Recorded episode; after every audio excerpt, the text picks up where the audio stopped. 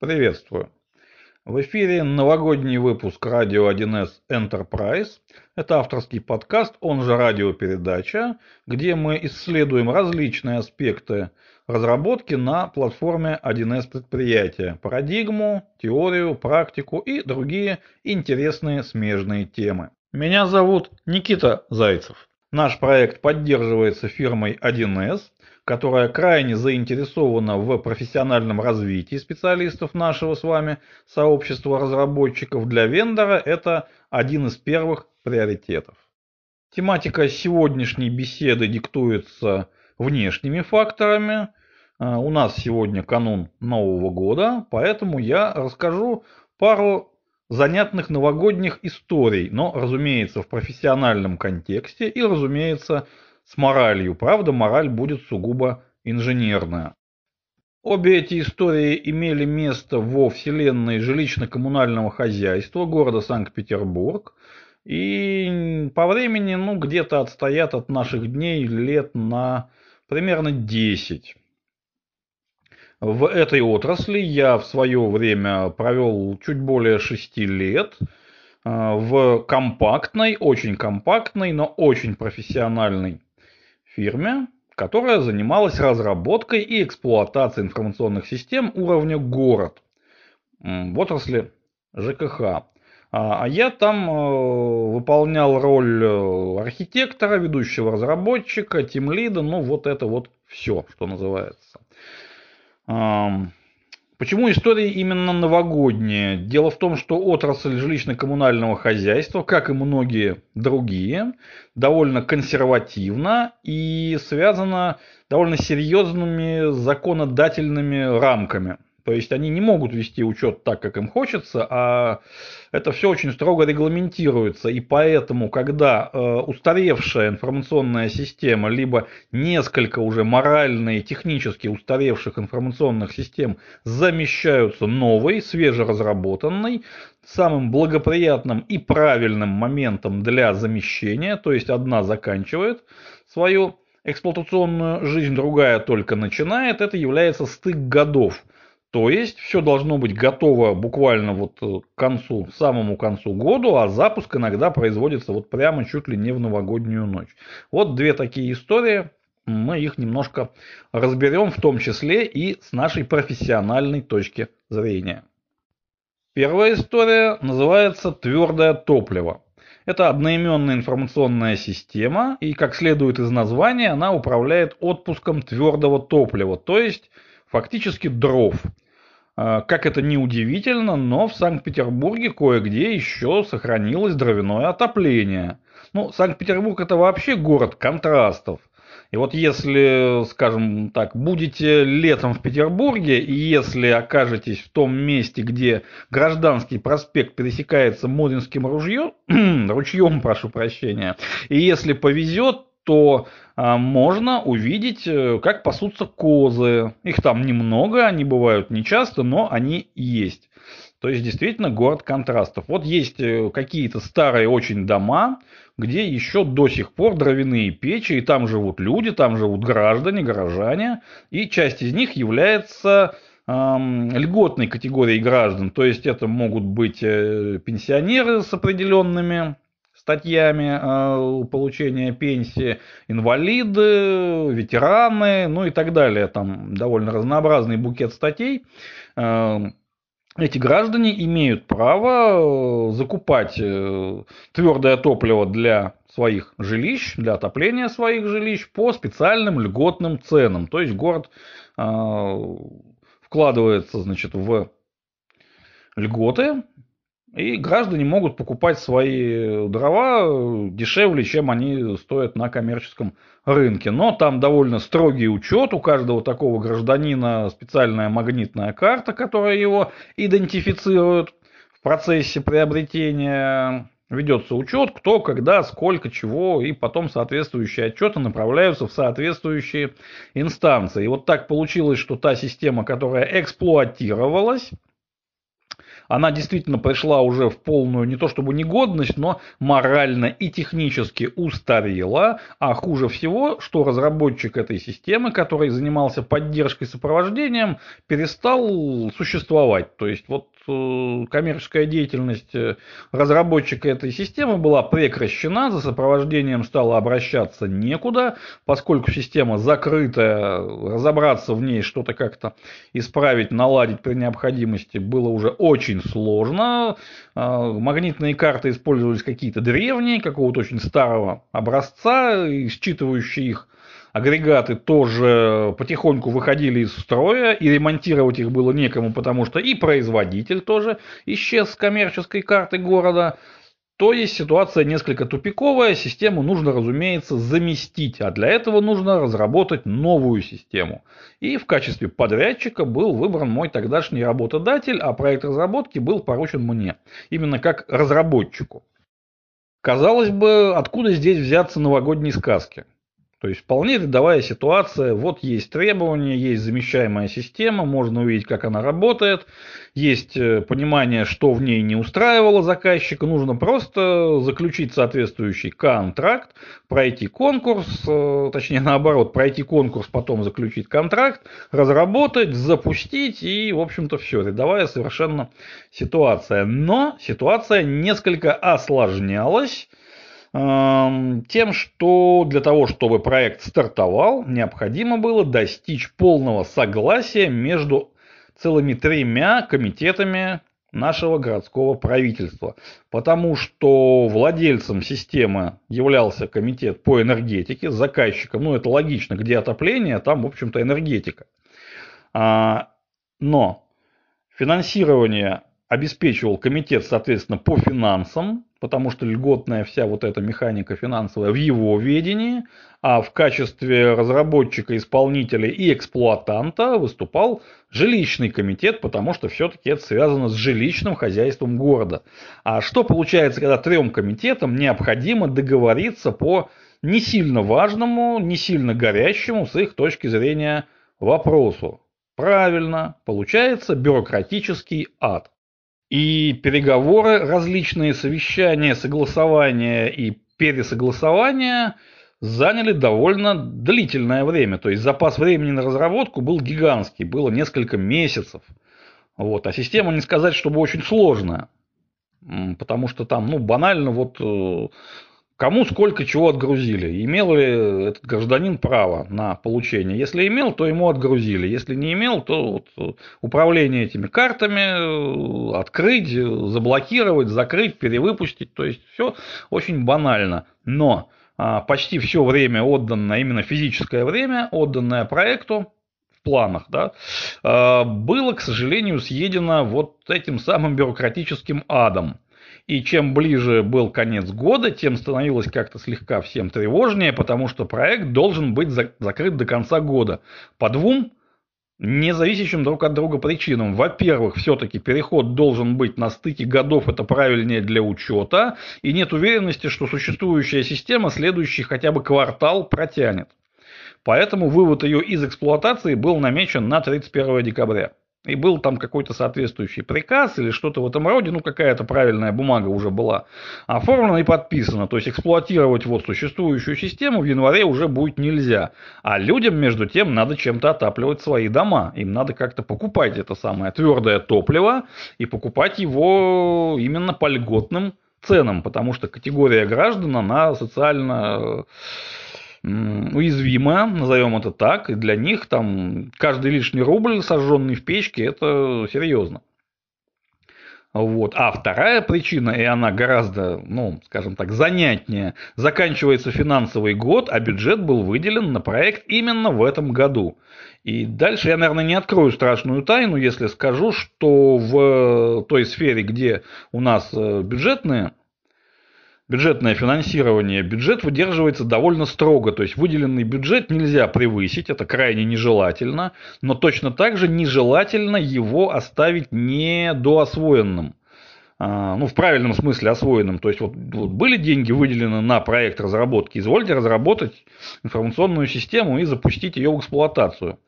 Почему? Потому что каждый год бюджет пересматривается. Если мы выделенные нам средства не потратили, причем целевым образом, а, то в следующем году, во-первых, э, могут деньги уже не выделить или выделить меньше. Ну, раз вы не тратите, значит, вам и не нужно. Значит, не очень-то и было нужно.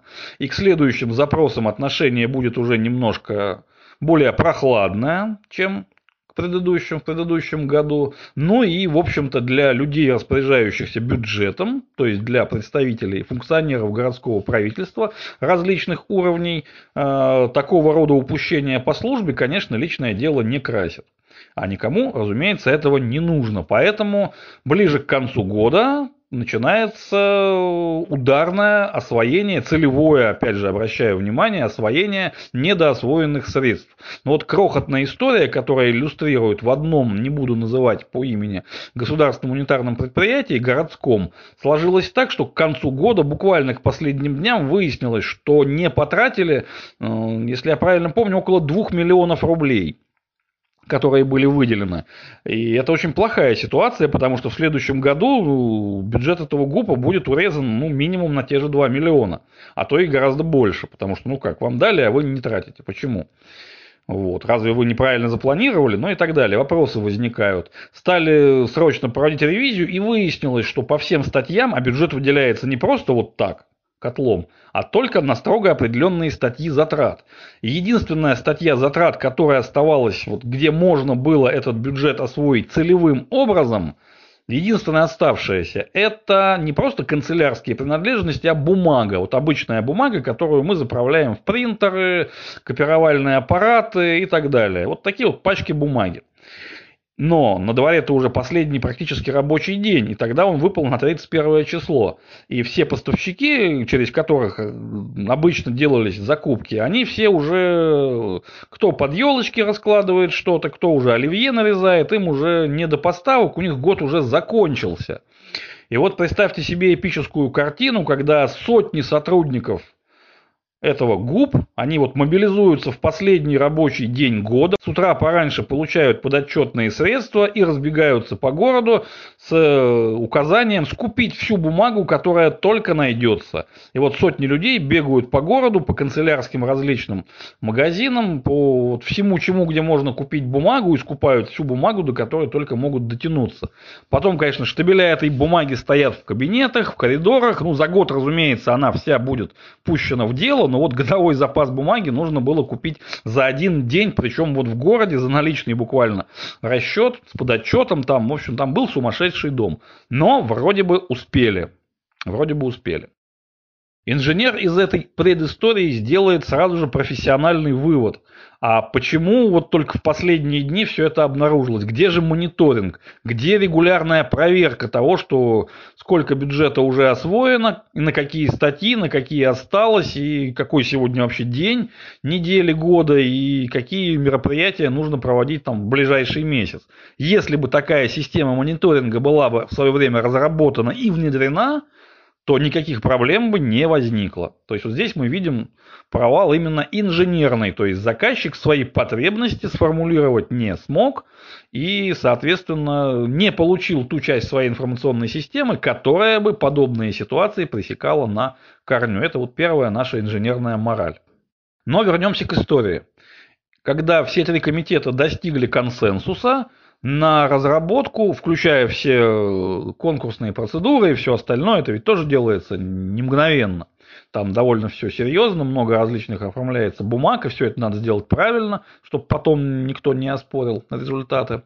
А, на разработку оставалось примерно две недели, то есть всего две недели, хотя ориентировочно это у нас по планам было два человека примерно месяц, а то и три человека месяца на разработку. Здесь было две недели вообще на все. На проектирование, на разработку, на тестирование, на запуск. Э, и здесь пришлось включать инженерный принцип – нет такой системы, которую нельзя написать за выходные. То есть мы тоже мобилизовались, но нас там было всего двое.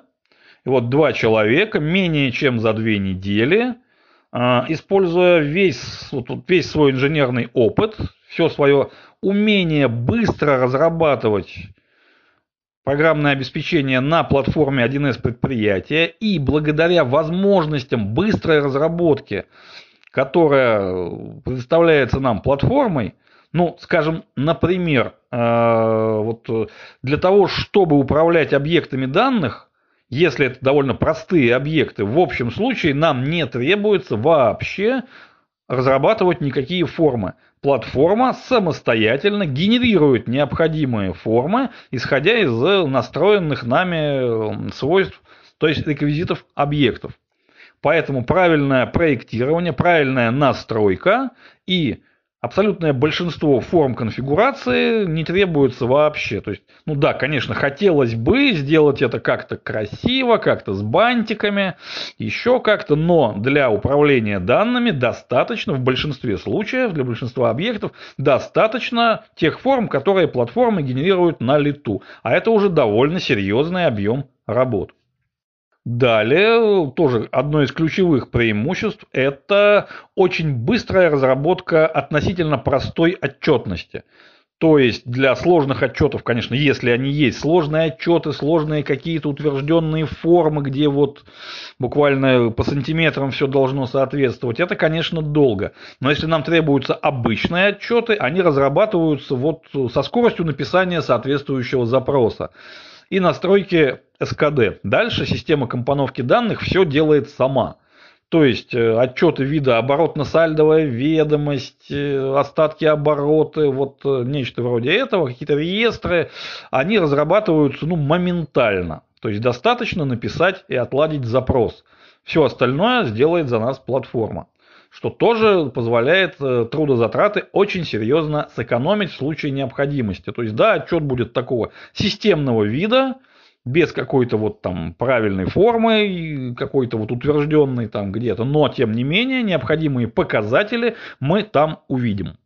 За бортом рассказа остаются некоторые технические детали, но вот хотя бы наша взаимная яростная любовь с э, специальным принтером, который обеспечивал печать магнитных карт, но время нашей радиопередачи все-таки ограничено.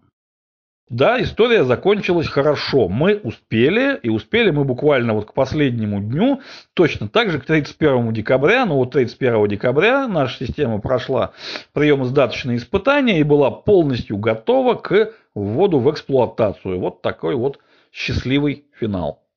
Вторая история называется Insulaриус. Это тоже по имени информационной системы, но это имя такое кодовое, неофициальное, не для документов. Происходит оно от латинского слова «инсула». Вот удивительно, но уже в Римской республике были многоквартирные, многоэтажные дома. Там были квартиры, комнаты, они сдавались в наем, продавались и э, велся учет, разумеется. То есть мы унаследовали от древней цивилизации Рима не только римское право и римские дороги, но еще и римское жилищно-коммунальное хозяйство. Официально система называлась и называется, она работает до сих пор. Расчеты с поставщиками услуг редакция 2. Ну, если совсем коротко, то вот есть многоквартирные дома в Санкт-Петербурге, а это система уровня город.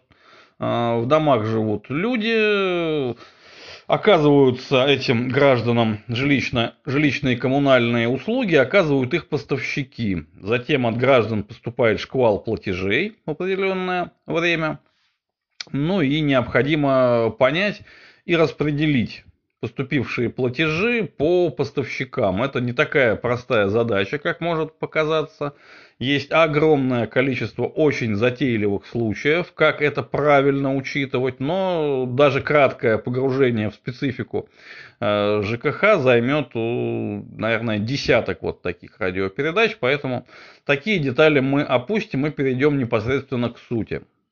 А сутью истории является запуск э, разработанной нами информационной системы, Э, разрабатывали мы ее с нуля, потому что необходимая функциональность, она вот на рынке отсутствовала. Вот. Ну и система была ориентирована на очень большие по тем временам объемам данных, все-таки это 10 с лишним лет назад, и очень высокую интенсивность обработки данных, то есть на высокую нагрузку. Ну вот просто некоторые численные параметры, чтобы оценить масштабы этой системы. Разработка у нас заняла более 20 человека лет, это только до запуска в эксплуатацию, затем еще в процессе эксплуатации было сопровождение, модернизация, серьезное развитие. А, объем данных вот начальной пустой базы, то есть только входящие остатки, составлял 120 примерно гигабайт. А, расчетный прирост объема базы данных за год э, мы рассчитали как примерно терабайт. Ну, почти так и получилось, чуть больше. А, объем данных ну, действительно гигантский, причем а, обработка очень сжатая по времени. Месячный поступающий извне объем данных нужно было обработать за несколько рабочих дней. И написанная нами многопоточная система обработки – значит, ее производительность мы же измеряли, разумеется. Вот пиковая производительность составляла что-то около 10 тысяч, 10 тысяч 300 с чем-то движений по регистрам накопления за минуту мы формировали. При том, что регистры накопления были, мягко говоря, нечеловеческими. То есть, вот представьте регистр накопления, в котором 22 измерения.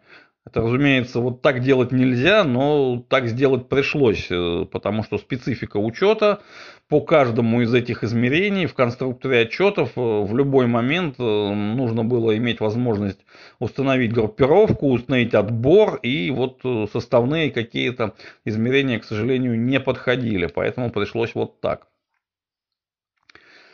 Вот, э, система очень масштабная, но история о том, как мы ее не разрабатывали, история о том, как мы ее запускали, потому что, как и для почти любой системы в отрасли ЖКХ, ну и не только там, для серьезных э, систем учета лучшим моментом перехода со старых систем замещалось несколько уже существующих систем, тоже надо признать немаленьких.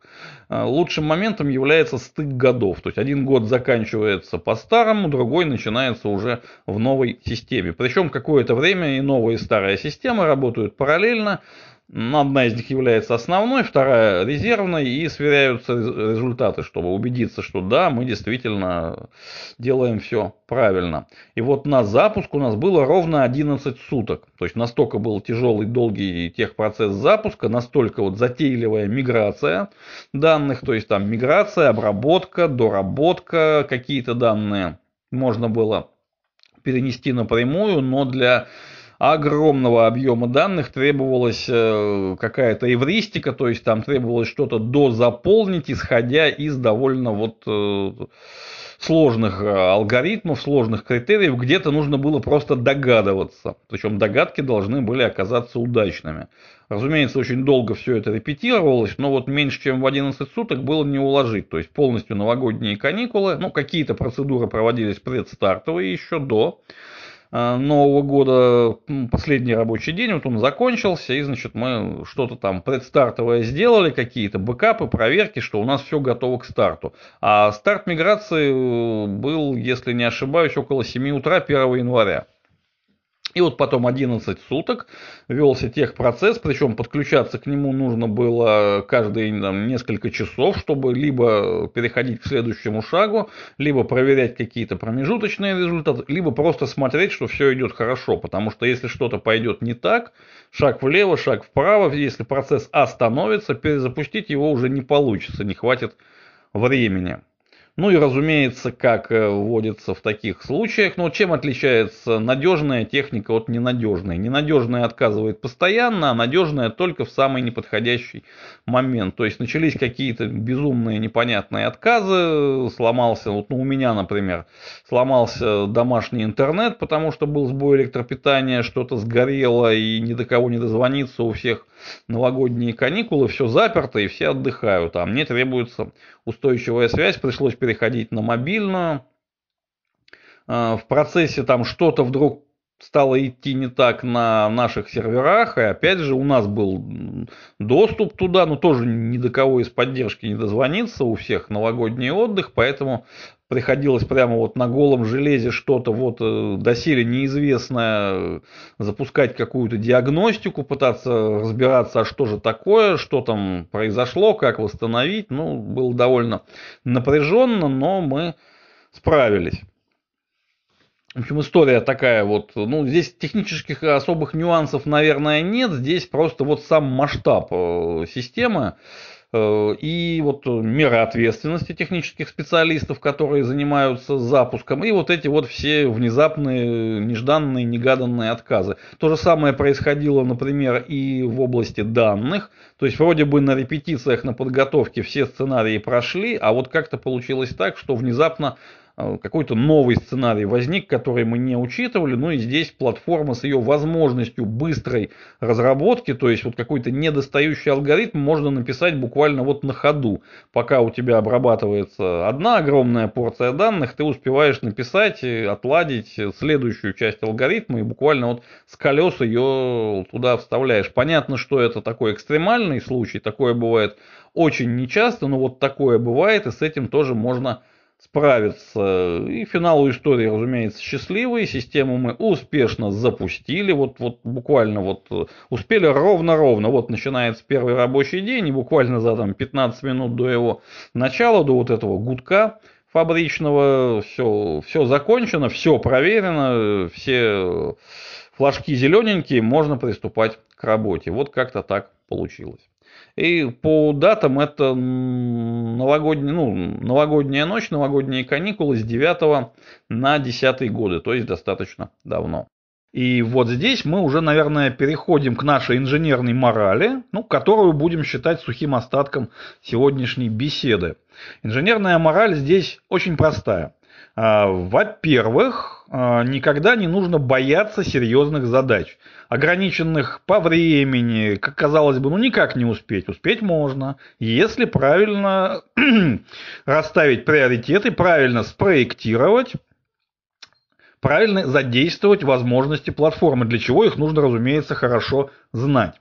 Далее, почему у нас получилось, вот в случае второй истории, да и первой тоже. Просто в первом случае эта самая гора была небольшая, но серьезно ограниченная во времени на подготовку и разработку. Во втором случае времени на подготовку было сколько угодно, но гора была настолько огромная, что при ее сдвижении все равно возникли какие-то побочные эффекты. Не могли не возникнуть. Негативные побочные эффекты. Почему получилось и в том, и в другом случае преодолеть вот все эти негативные факторы, потому что мы были к этому готовы. Мы это вот люди, которые занимались, те специалисты, которые занимались разработкой и запуском, подготовкой. А, мы были к этому готовы.